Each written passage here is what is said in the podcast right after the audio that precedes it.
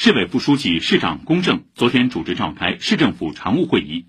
强调按照市委部署，进一步支持农民相对集中居住，加快充换电基础设施建设，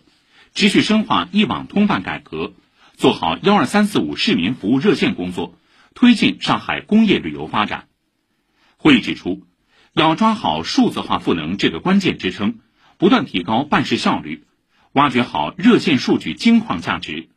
要高度关注老年人、残障人士等群体的需求，着力解决数字鸿沟，实现数字包容。